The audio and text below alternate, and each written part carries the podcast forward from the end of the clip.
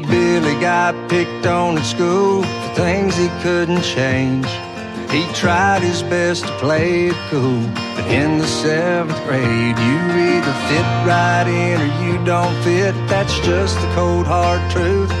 I wish that I'd have been the friend that Billy never knew. I think it's time to come together, you and I can make a change. Maybe we can make a difference, make world a better place. Look around and love somebody, we've been hateful long enough. Let the good Lord reunite us till this country that we love's undivided. Welcome back. Top of the second hour of today's Road Warrior Radio broadcast, this Tuesday, March 7th, 2023.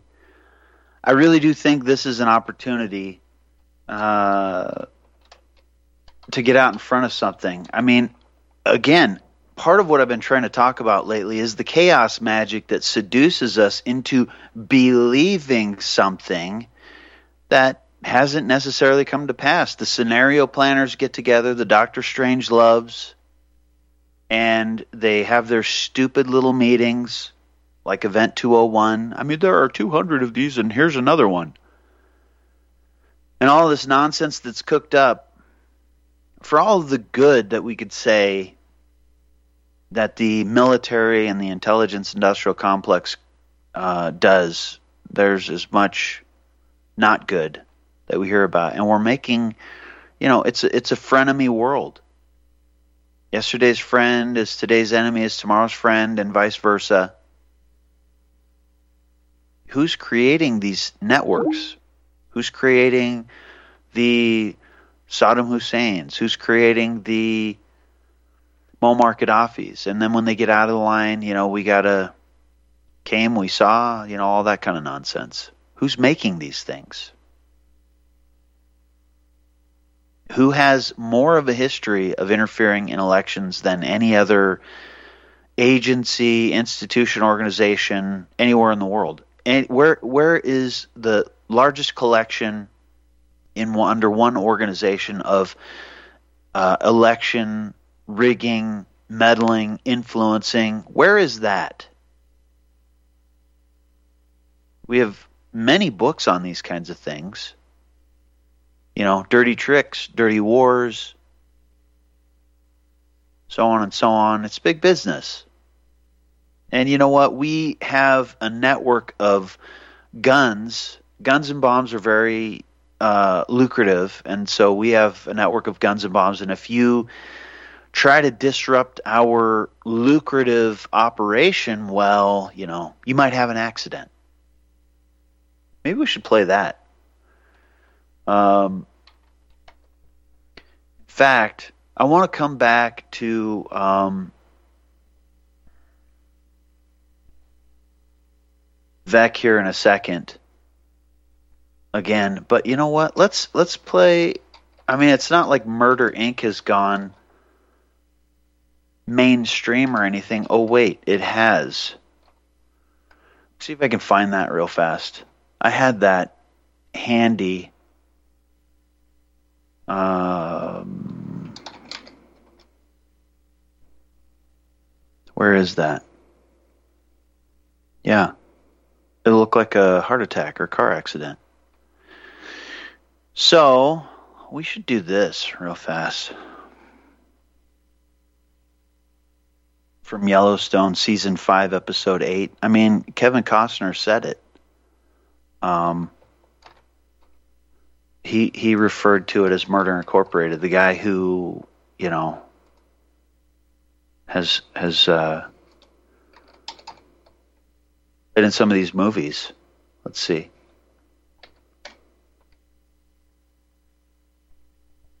Is that is that what I want?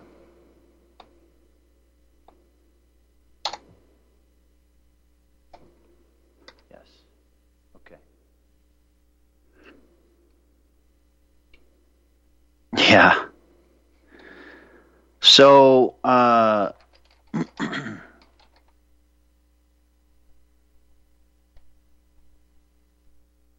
it's not like, you know, we have a network of professionals not hitmen, that'll, you know, make it look like a heart attack or car accident or suicide, you know. Maybe you hanged yourself with an extension cord and then shot yourself in the chest with a shotgun to make sure you, you know, finish the job. Obviously. I think, you know, things like that are a message. And to think, you know, I think when you read some of the articles that have been written over over time, I think uh, you know,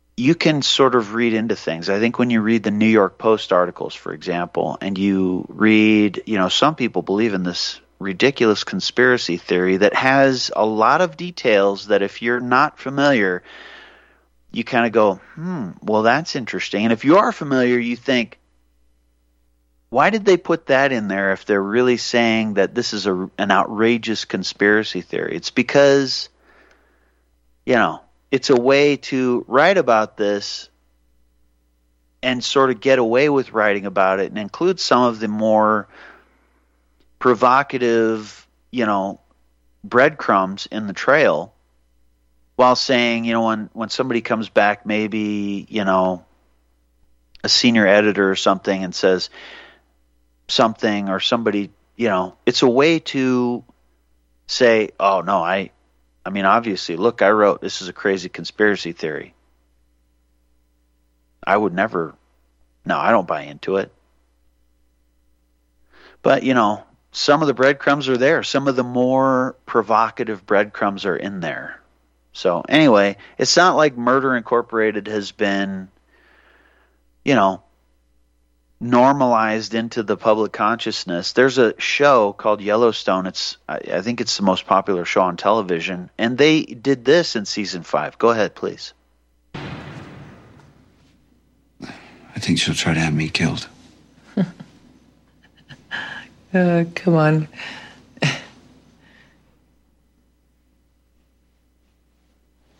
You really think so? Yes.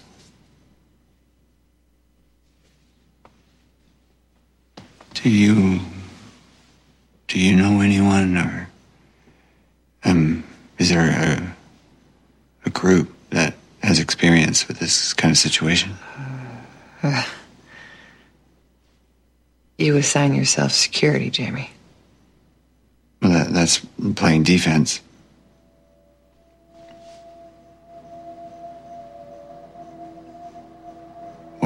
To play offense?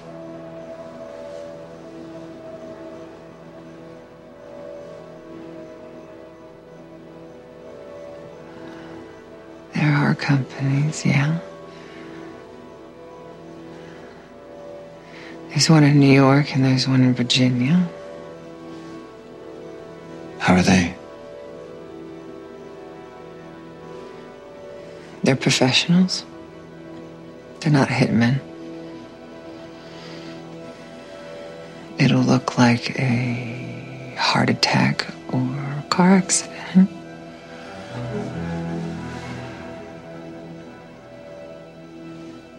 Perhaps I could uh, meet with them and see how they would handle this. No, Jimmy, you don't want to do that. You tell me what you want, and I will meet with them. So if you're gonna go after her, you just might.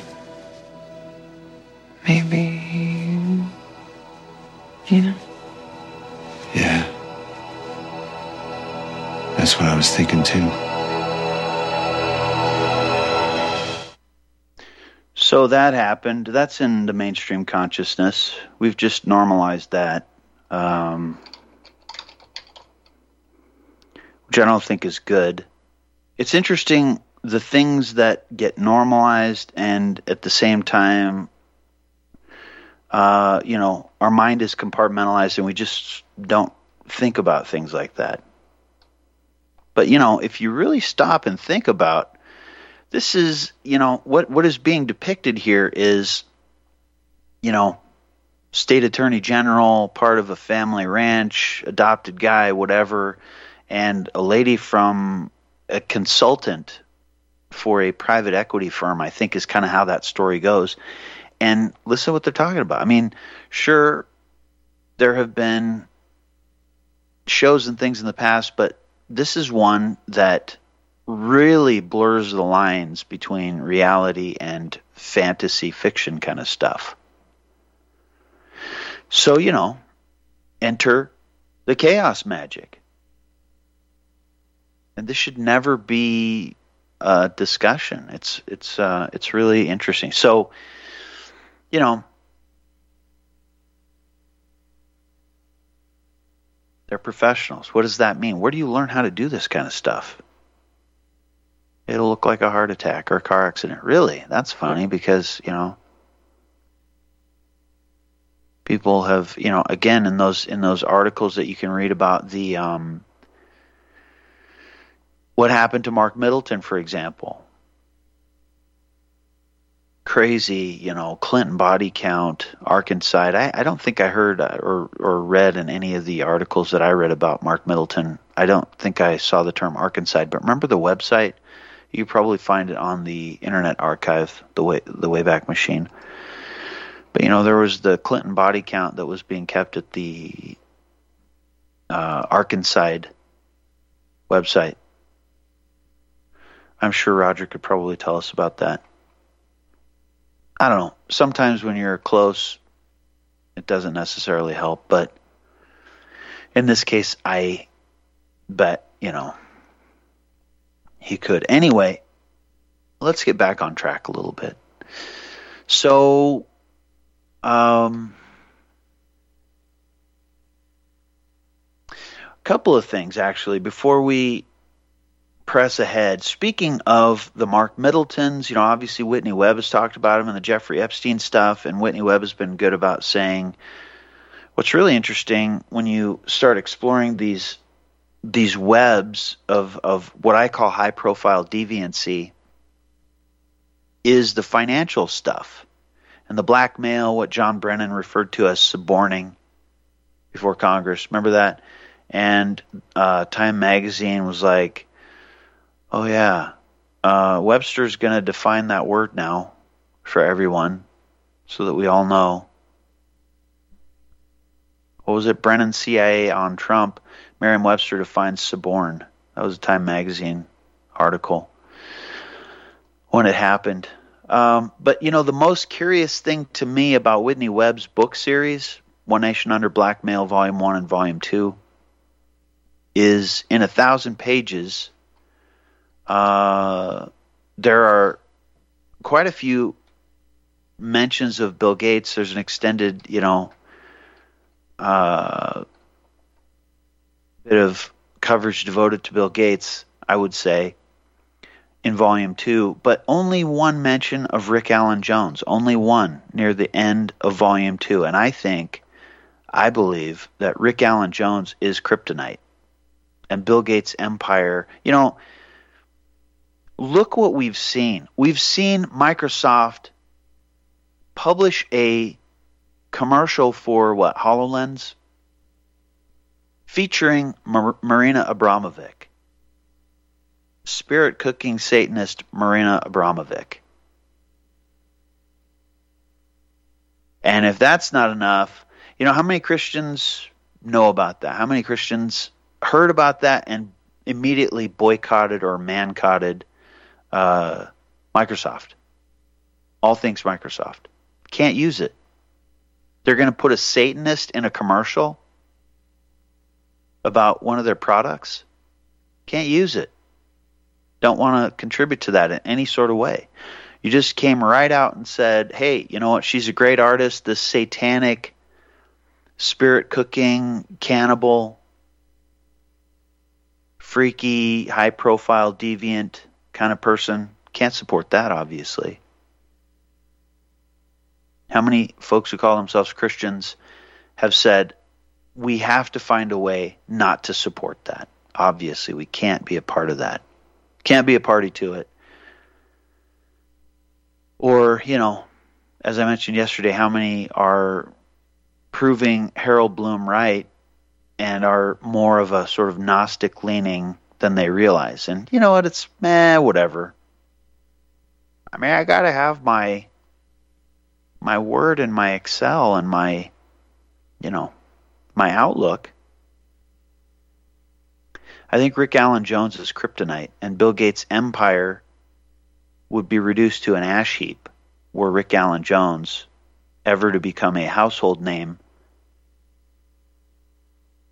If, if Rick Allen Jones were to become as household a name as Jeffrey Epstein, for example, if they were sort of synonymous, and people knew that Rick Allen Jones, even KIRO 7 reported that Rick Allen Jones was arrested at Bill Gates' house.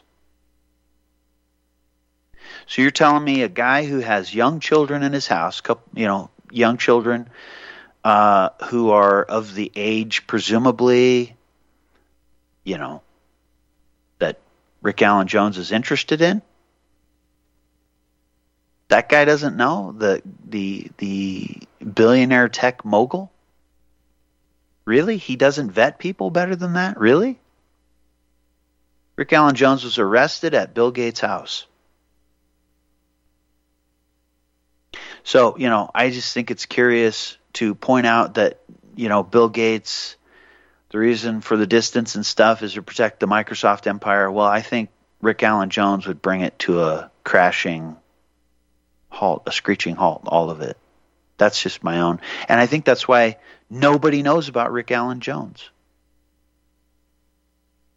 You can say Jeffrey Epstein all you want. That's normalizing sexual deviancy and pedophilia and all of that stuff. It's normalizing it. Do you see what's happening? Look how the line is blurring and moving in patently dialectical fashion. That's happening.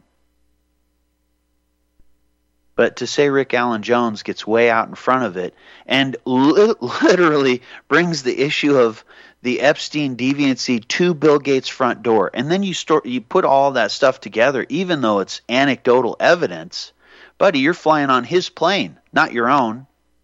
You're hanging out. You're giving him money, even though you're saying you're hanging out with him to get money from him.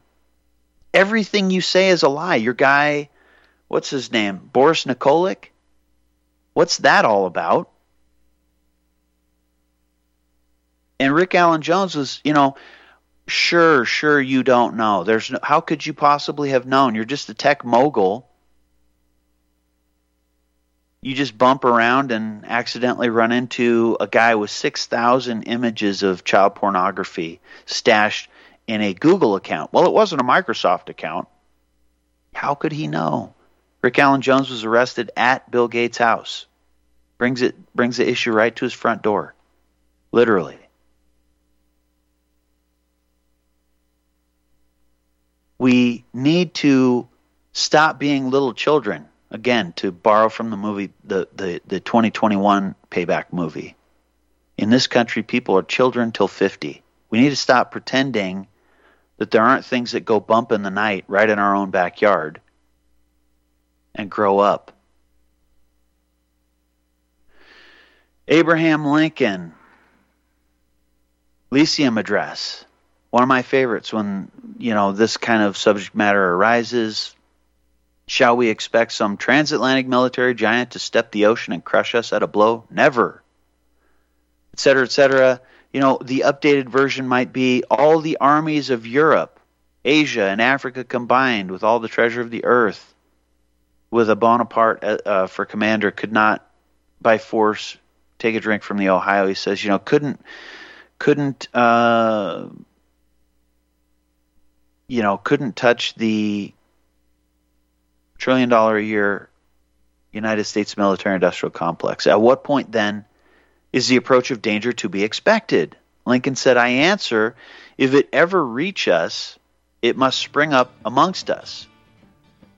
What military force could challenge the United States military industrial complex? It cannot come from abroad. If destruction be our lot, we must ourselves be its author and finisher. As a nation of free men, we must live through all time or die by suicide.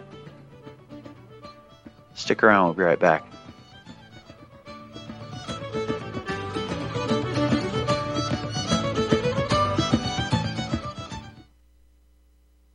In times like these, you can't depend on the government to keep you warm and fed. but you can depend on the Vermont Bun Baker to do just that. With the Vermont Bun Baker, you'll never be in a situation where you can't cook, bake, fry, boil water, or heat your home all at the same time. One of the most revolutionary cook stoves, wood stoves ever, the Vermont Bun Baker is available with or without soapstone veneer, a natural stone that retains heat and radiates it back into the room once the fire is out. A beautiful addition to your home, the Vermont Bun Baker has an efficiency rating well above 75% and qualifies for the wood stove tax credit. For more information, watch the Vermont Bun Baker on YouTube and live stream or visit us at www.vermontwoodstove.com. You can also reach us by calling 1 866 Soapstone. Don't ever be hungry or cold because the power's gone out. With a Vermont Bun Baker, all you have to worry about is what's for dinner.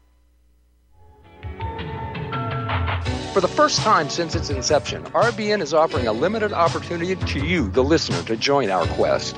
You will be provided an effective platform on both internet and satellite broadcasting and also gain the opportunity to both share your creativity with our producers and voice your message with thousands of patriots. Interested? Call 800 724 2719, extension 3 for details. Biden takes classified documents seriously. I'm Peter Serafine with this week's Liberty Minute and a reminder to use code LIGHTHOUSE at mystore.com to save money on American made products from American companies.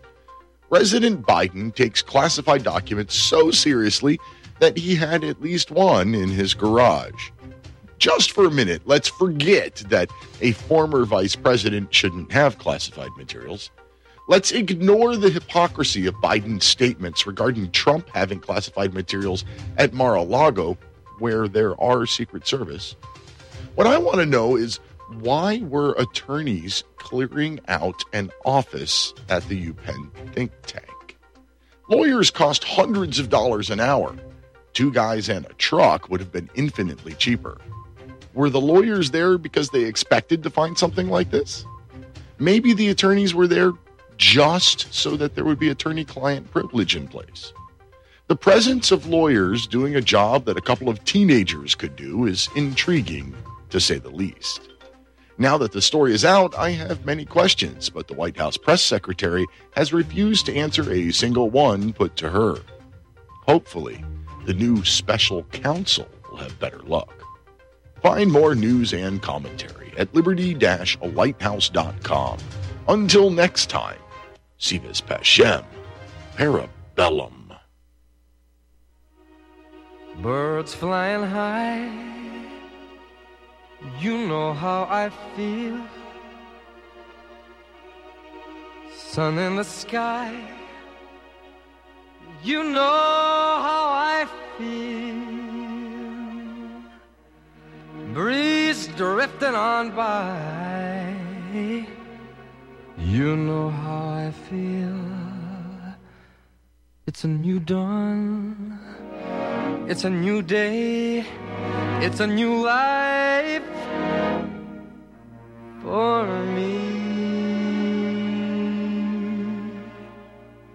And I'm feeling good. I'm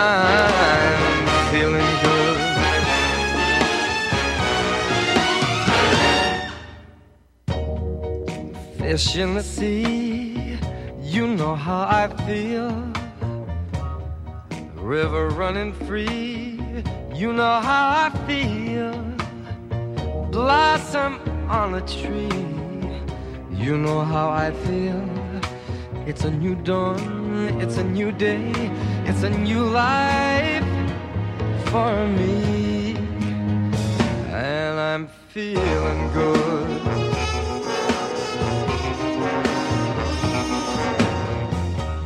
Dragonfly out in the sun, you know what I mean, don't you know?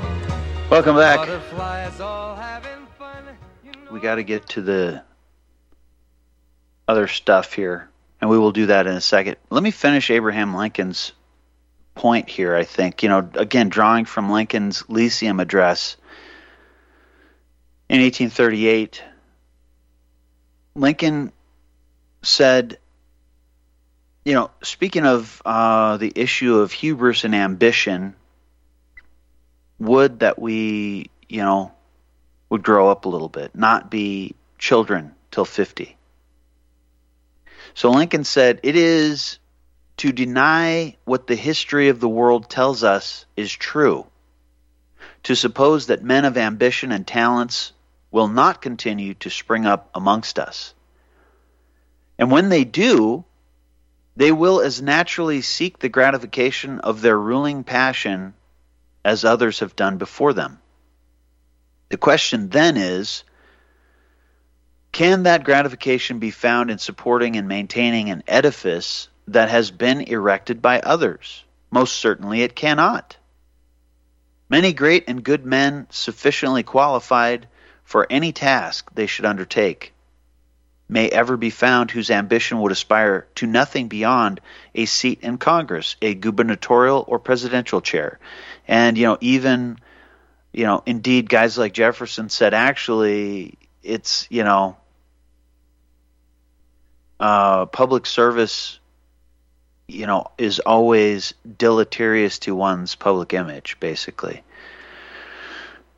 But continuing with Lincoln, but such such belong not to the family of the lion or the tribe of the eagle. What? Think you these places would satisfy an Alexander, a Caesar, or a Napoleon? Never. Towering genius disdains a beaten path. It seeks regions hitherto unexplored. It sees no distinction in adding story to story upon the monuments of fame erected to the memory of others. It denies that it is glory enough to serve under any chief. It scorns to tread in the footsteps of any predecessor, however illustrious. It thirsts and burns for distinction, and if possible, it will have it, whether at the expense of emancipating slaves or enslaving freemen. Is it unreasonable then to expect that some man possessed of the lofty the loftiest genius coupled with ambition sufficient to push it to its utmost stretch will at some time spring up amongst us? And when such a one does, it will require the people to be united with each other, attached to the government and laws and general intelligent, generally intelligent, to successfully frustrate his designs. Is that what happens in America these days, or do we rely on mommy? Distinction will be his paramount object, and although he would as willingly, perhaps more so, acquire it by doing good as harm, yet that opportunity being passed and nothing left to be done in the way of building up, he would set boldly to the task of pulling down. So, you know, there are folks who have sprung up amongst us, I, I would say, over the last hundred years without getting into names and so forth, that's been discussed on this network. Again, you know, um, names like Charlotte Iserbyt, John Taylor Gatto, Samuel Blumenfeld, Anthony Sutton, James Perloff, William Bloom, Peter Dale Scott. You know, uh, these these folks have done, and uh, you know, certainly not the least of which would have to be uh, Carroll Quigley, and there are many others, obviously, who who have reminded us of those folks. But we're at a point now where it has jumped the shark, as they say, and the Davos set is openly boasting their chaos magic right out in plain sight. Here's what you can expect in the future. We have all the auto manufacturers at our meeting, and you know what? By 2030, you won't own an automobile. You won't own clothes. You know? Um, we'll have Aman Jabi on Friday. Maybe we'll talk about clothing as a service. What? He's talked about that. Stick around. We'll be right back. You are tuned in to the Republic Broadcasting Network. Visit our website by going to republicbroadcasting.org.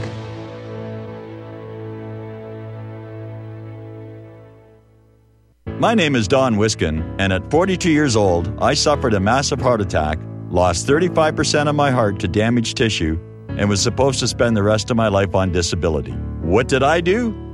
I took Extendovite, a garlic and cayenne mix of seven herbs which rebuilt my heart and gave me back my life. For over 17 years now, I have made this formula available to you so you don't have to suffer the same thing I did. Clean your blocked arteries and strengthen your heart and boost your natural immune system.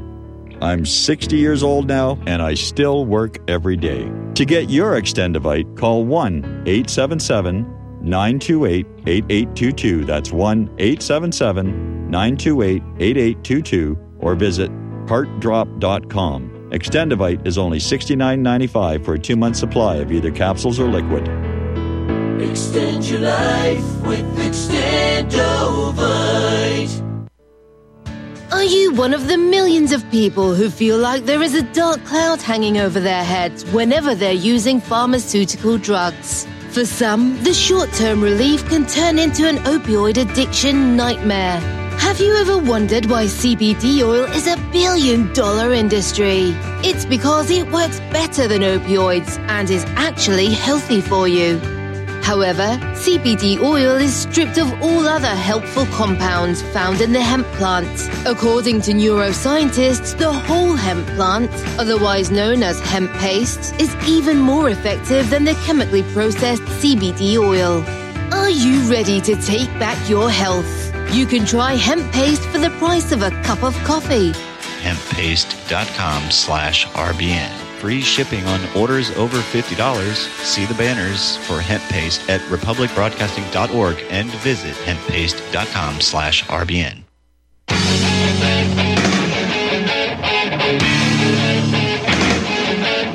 Tune in Saturday mornings, 8 to 10 Central, to the alternative media with your host, Farron. If you've not been listening, this is some of what you've been missing. 2,000 mules, like you like you like to say occasionally, Farron, in your face. They, they, they might have a, a set of lactating mammaries available that could provide milk for their adopted children. Complicit news media all pulling off this gigantic fraud. RINO, neocon, cucks. There's this wonderful thing called Vote with Your Feet. Move to California. I am a conspiracy factualist, and everyone else is a reality theorist. Hundreds, if not thousands, of ships came out of nowhere. Give me liberty, or let's give you death. Any excuse to go and, and kill yourself for this this this fraud of a government. This goes back a hundred years. When they come for your gold, give them a lead, and when they come for your guns, give them the bullets first. And God help us all. Sunday,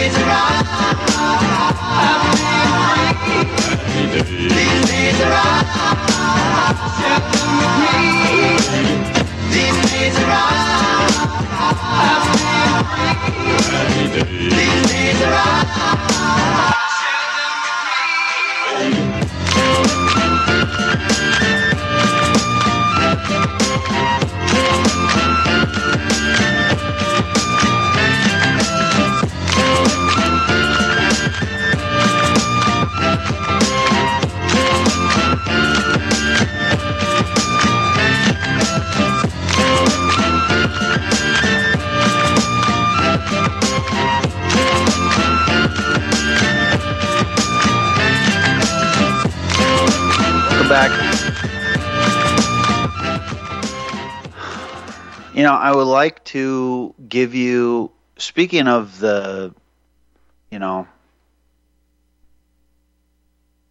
clothing as a service, how ridiculous. Have you heard about the paper wedding gown? You can find them on Amazon and eBay. Do you know that Alvin Toffler wrote a chapter, or actually it was a section in a chapter of uh, Future Shock? Did you know that Toffler had a section in a chapter devoted to the paper wedding gown? What's Future Shock? Who's Alvin Toffler? 1970?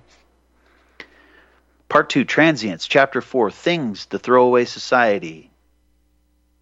The paper wedding gown, the missing supermarket, the, the economics of, imper- of impermanence, the portable playground, the modular fun palace. Perhaps we've seen some of these things in recent years. The rental revolution. WEF says you will own nothing and never be happier. Temporary needs, the fad machine. Chapter 5 places the new nomads, the 3 million mile club, flamenco in Sweden, migration to the future, suicides and hitchhikers, the mournful movers, the the homing instinct, the demise of geography. Then there was this. Where is it? Chapter six. Uh, people, the modular man.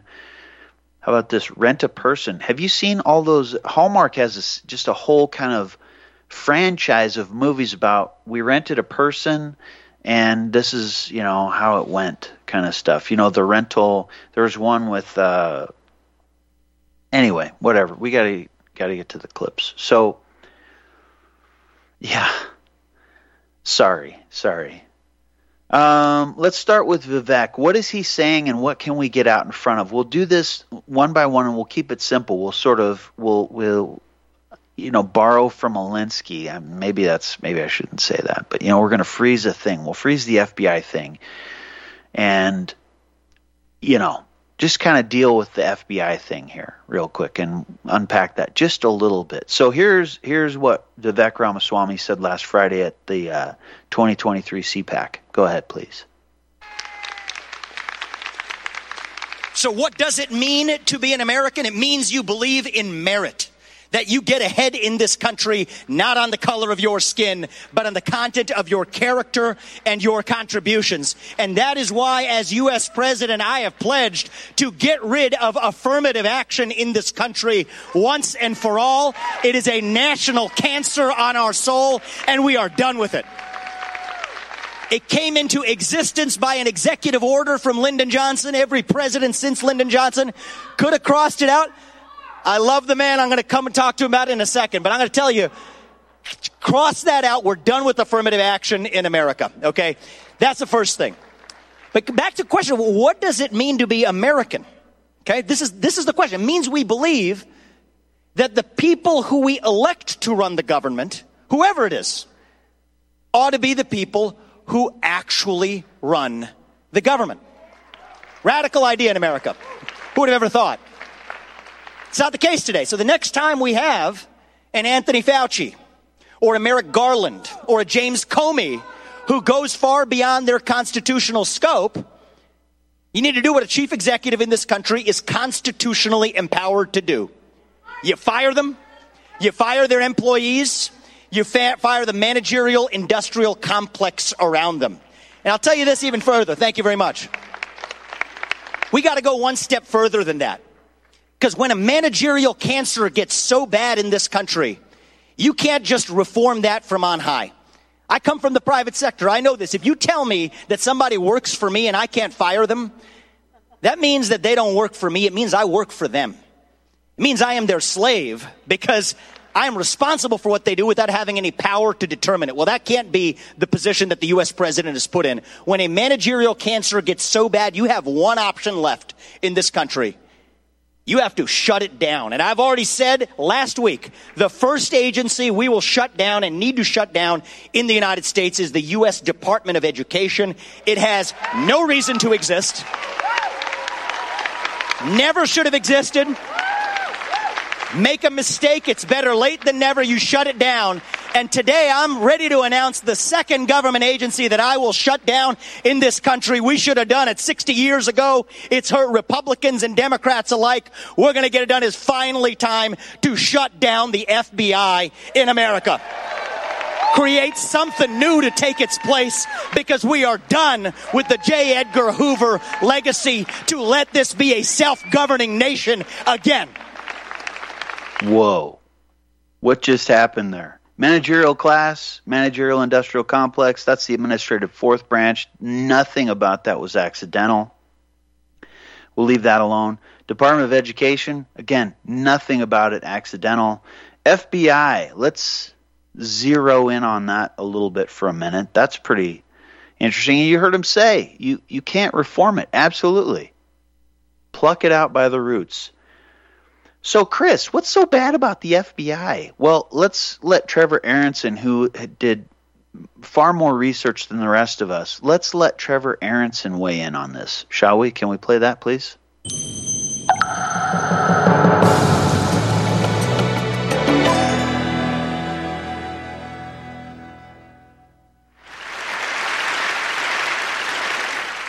The FBI is responsible for more terrorism plots in the United States than any other organization. More than Al Qaeda, more than Al Shabaab, more than the Islamic State, more than all of them combined. This isn't likely how you think about the FBI. You probably think of FBI agents gunning down bad guys like John Dillinger or arresting corrupt politicians. After the 9 11 terrorist attacks, the FBI became less concerned with gangsters and crooked elected officials. The new target became terrorists, and the pursuit of terrorists has consumed the FBI. Every year, the Bureau spends $3.3 billion on domestic counterterrorism activities. Compare that to just $2.6 billion combined for organized crime, financial fraud, public corruption, and all other types of traditional criminal activity. I've spent years poring through the case files of terrorism prosecutions in the United States, and I've come to the conclusion that the FBI is much better at creating terrorists than it is at catching terrorists. In the 14 years since 9 11, you can count about six real terrorist attacks in the United States. These include the Boston Marathon bombings in 2013, as well as failed attacks, such as the time a man named Faisal Shahzad tried to deliver a, a car bomb to Times Square.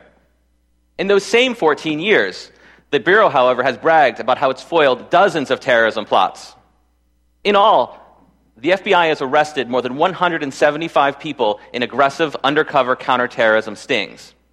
These operations, which are usually led by an informant, provide the means and opportunity, and sometimes even the idea, for mentally ill and economically desperate people to become what we now term terrorists. After 9 11, the FBI was given an edict never again, never another attack on American soil. FBI agents were told to find terrorists before they strike. To do this, agents recruited a network of more than 15,000 informants nationwide, all looking for anyone who might be dangerous. An informant can earn $100,000 or more for every terrorism case they bring to the FBI. That's right, the FBI is paying mostly criminals and con men six figures to spy on communities in the United States, but mostly Muslim American communities. These informants nab people like Abu Khalid Abdul Latif and Wali Mujahid. Both are mentally ill. Abdul Latif had a history of huffing gasoline and attempting suicide. Mujahid had schizoaffective disorder. He had trouble distinguishing between reality and fantasy. In 2012, the FBI arrested these two men for conspiring to attack a military recruiting station outside Seattle with weapons provided, of course, by the FBI. The FBI's informant was Robert Childs, a convicted rapist and child molester who was paid $90,000 for his work on the case. This isn't an outlier. In 2009, an FBI informant who had fled Pakistan on murder charges led four men in a plot to bomb synagogues in the Bronx. The lead defendant was James Cromitie, a broke Walmart employee with a history of mental problems. And the informant had offered him $250,000 if he participated in that plot. There are many more examples. Today, The Intercept published my new story about a counterterrorism sting in Tampa involving Sammy Osmakac, a young man who was living near Tampa, Florida. Osmakac also had schizoaffective disorder. He too was broke, and he had no connections to international terrorist groups. Nonetheless, an FBI informant gave him a job, handed him money, introduced him to an undercover agent posing as a terrorist, and lured him in a plot to bomb an Irish bar. But here's what's interesting the lead undercover agent, you can see him in this picture with his face blurred, would go back to the Tampa field office with his recording equipment on. Behind closed doors, FBI agents admitted that what they were doing was farcical. A federal judge doesn't want you to hear about these conversations. He sealed the transcripts and placed them under a protective order in an attempt to prevent someone like me from doing something like this. Behind closed doors, the lead agent, the squad supervisor, described their would be terrorist as a retarded fool who didn't have a pot to piss in. They described his terrorist ambitions as wishy washy and a pipe dream scenario. But that didn't stop the FBI.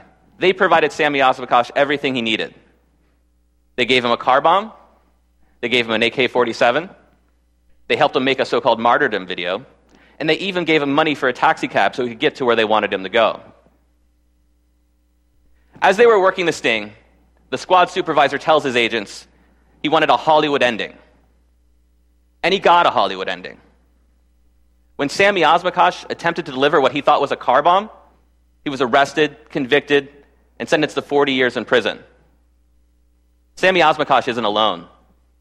He's one of more than 175 so called terrorists for whom the FBI has created Hollywood endings. U.S. government officials call this the war on terror.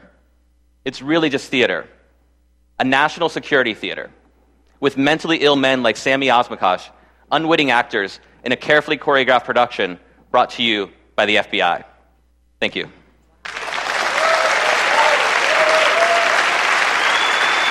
Welcome back. All right. Uh, well, I guess what I mean is, wait, we got a couple more things to play real quick before we go back to the phones. But um, points of clarification. That was some of what Vivek said previously in the clip that we played previously, and that was uh, his 2023 CPAC speech last Friday, March 3rd. And obviously, you just heard Trevor Aaronson. That was his Trevor Aaronson's 2015 TED Talk titled Trevor Aaronson How This FBI Strategy is Actually Creating U.S. Based Terrorists. And the laundry list where this goes is so long. Uh, usually, the Manchurian patsies are these uh, mentally ill folks. You know, again, you think of James Cromitie and the Newburgh Four and that kind of stuff. Whether it's that or you know the other things, have you have you or or trying to suborn somebody like Randy Weaver? And have you read about the case where Randy Weaver was actually exonerated and the federal government was found to be in the wrong, but you didn't that really, you know, we don't hear about for obvious reasons. Uh, there's much more.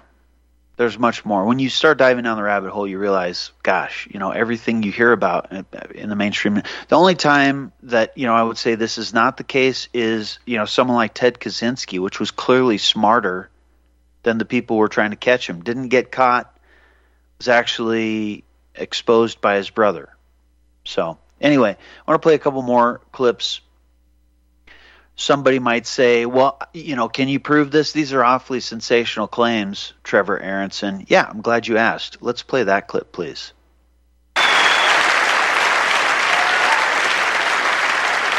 So, so those are some pretty strong accusations, pretty strong charges.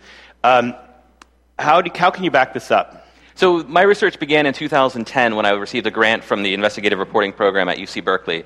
And a research assistant and I put together a database of all terrorism prosecutions at the time in, during the first decade after 9-11.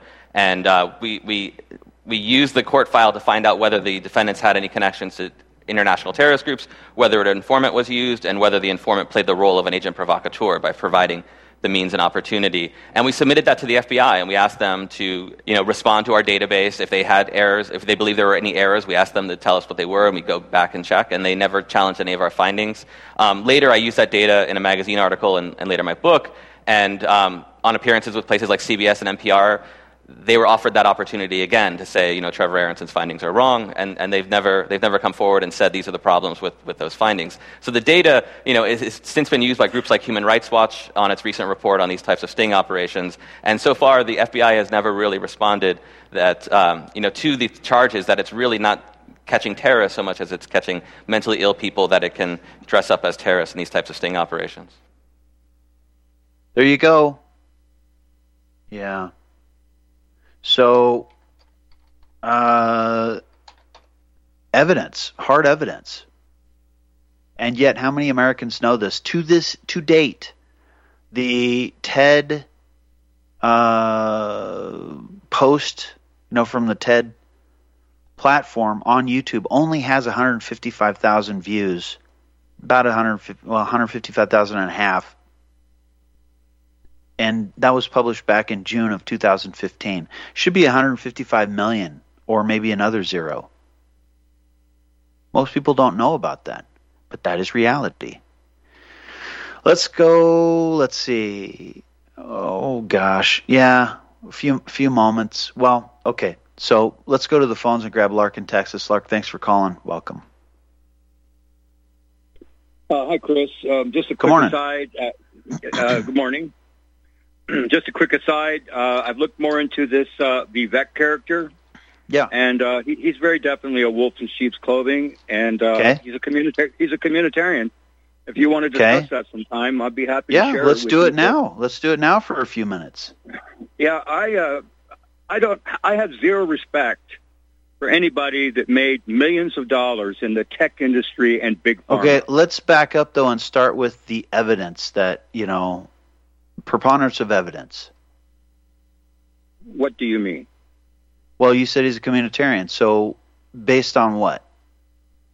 Uh, listen, the, the new economy coming into view is only going to be uh, really understood by people that are very wealthy or have actually looked into communitarianism. What is coming into view in terms of this new financial system? It's called social engineering as a service. It's transportation as a service. Remember, you're going to own nothing. Right? You're going to be made a slave, and you're going to be attached to a digital ID. You're going to have your own twin in cyberspace by which they can determine Right. your behavior and how your de- behavior is to be judged. I know uh, these things and you're preaching to the choir, but I'm just asking like what evidence is there cuz I'm looking for it too. I'm as interested as anyone. Well, uh, the very fact that he made his money in tech and big pharma says everything for me. But he's Because out of big pharma and he's into a platform that he says he created to compete with the BlackRocks, which sounds, you know, I mean, I can't imagine that a person would live more than about 30 minutes when they do something like that, but I don't know, maybe it's possible. Let me tell you, Chris, if you want to get in on the grift, you've got to share in the graft. Okay? And you I understand your a share in point, but graft. Lark, if you listen to him, and we've played the clips of him breaking down how the ESG scam basically takes from the left hand and fleeces the American public and puts it in the right hand, and how BlackRock is essentially um, holding boardrooms hostage with American, you know, uh, mo- mom and pop like grassroots dollars, saying, you know, we have this financial backing and you will do our bidding. And he says that's how the game he- is. That's how the game is played. And here's a company to try to help Americans divest from that holding boardrooms hostage. That doesn't sound. I mean, I, I'm I'm as skeptical as anyone. I would say as skeptical as you. Maybe maybe not quite, but I'm looking for the you know the snake in the woodpile too. But those things don't sound nefarious to me on the face of them. Okay, well, you know, it, it, it takes a little, it takes two to parry here, you know, and uh, uh, I, I appreciate your sentiment, but do you really think voting is going to change anything so long as these tech bastards are control of the voting count, the vote count? I've talked about that. I mean, the fact that the national uh, election pool tells us who we voted for before we go to the polls. The fact that Clarke's third law is in full effect when at 9 a.m. or 10 a.m. on voting day, people are seeing on television as they're sipping their last cup of coffee and running off to the office if they still do that, if they're not telecommuting now. And same thing if they are, when they see the, the you know the little ticker, so and so is in their local precinct, so and so is ahead by so many votes and such percentage. How is that possible, people? When no votes have been counted, no polls have closed in your local precinct. How is that possible? So, you know, I'm Well, as aware of that let- as to the anyone. Let's cut to the chase. This guy seeks your vote. Okay, he's a tech big shot. Okay, he's he's somebody with a foreign sounding name. He made money with big pharma. He shoots his mouth off all over big media. He talks about Right. having to raise money. Where's that money going to go to? It's going to go to big media. Okay, so that he can hopefully get his message out. so, that he win can get elected to shut the FBI down, so that he can shut the Department of Education down, so that he can get rid of the the uh, what I would call much of the fourth, the administrative fourth branch, the managerial industrial complex, as you said. I mean, you Well, got to This, this, this sickness has spread throughout all law enforcement in this country. You I gotta it's- you gotta give somebody benefit of the doubt though at some point. The guy's 37 years old. We all spent time. You spent time in the advertising business. I spent time in that world. I came last out of the mortgage industry and told the story how, you know, basically I was saying we're looting our parents' 401ks. That's what we're doing. I can't be in this business anymore, but I was in it. And uh you know, so I mean he's he's he's been involved and it seems like he's trying to follow a more noble pursuit now. What at what point do we I mean is is everyone are we are we like them and everyone's guilty before, you know, until proven innocent or does anyone get the benefit of the doubt? He's only 37. Yeah, well, he's just a punk kid as far as I'm concerned with a big mouth. Okay. Well, you And, uh, said that he's communitarian and I respect that, Most- but I just most- I'm looking for the Americans verification of that. Chris, most Americans are communitarians today. We've been I know, and most. Christians are Gnostic in America. Those who call themselves Christian, I think that Harold Bloom is right. But I we don't need think evidence. This has ever been a Christ- I don't think this has ever been a Christian nation. To be honest with you, you know, when I look at the people that came over on the Mayflower, when I look at the Right, but we're we're getting a field. We have about a minute and a half left, and I'm curious what the evidence that Vivek is a communitarian is. What can we point to? Because you made that Well, statement, so let's validate it. Chris, we don't have the time to crunch this in about a minute. You know, between a commercial. Well, we had about ten when we started. Yeah, well, I listen. I'm convinced he's a wolf in sheep's clothing. Okay. He's a communitarian, and he's a POS, and he's a he's a punk kid with a big mouth. And uh, if you want to explore this in detail, perhaps we can do that. But I can't do it in just a few minutes. You know, we have to first of all I we have tried to undo to- some assumptions. I tried He's, to. he's no, he's, he's there's nothing heroic about this guy. He's Yeah, there to I tried stir to- the pot. He's Right. there to stir the pot so that we can quickly undo. Uh, I respectfully Americans disagree. I obviously have tremendous respect and admiration for you, and I respectfully disagree in this case. And Well, uh, I'm hoping for the sometime. best. Yeah, well, good luck. You know, first of all, let's get get rid of this idea that we're going to vote our way out of this because Even these- if it's true, though, even if it's true, we we I think we both would agree this is uh, kind of an environment of W. T. Stead's government by journalism more than anything. And in that sense, here's an opportunity to get out in front of the soundbite, out in front of the narrative that may be created, and we can expect it will.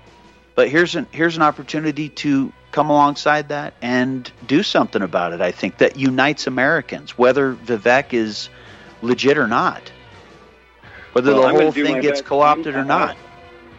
I'm not going to be one to jump on the bandwagon and experience another dog and pony. Well, the bandwagon next is a election. fallacy, and I agree. But I don't think what I'm talking about is a bandwagon. I think I'm sort of out in a field somewhere all by myself. I don't hear anybody else saying what I've said in the last two days. Well, but you're a t- you're a different person. We're different generations, Chris. You know, you embrace big tech.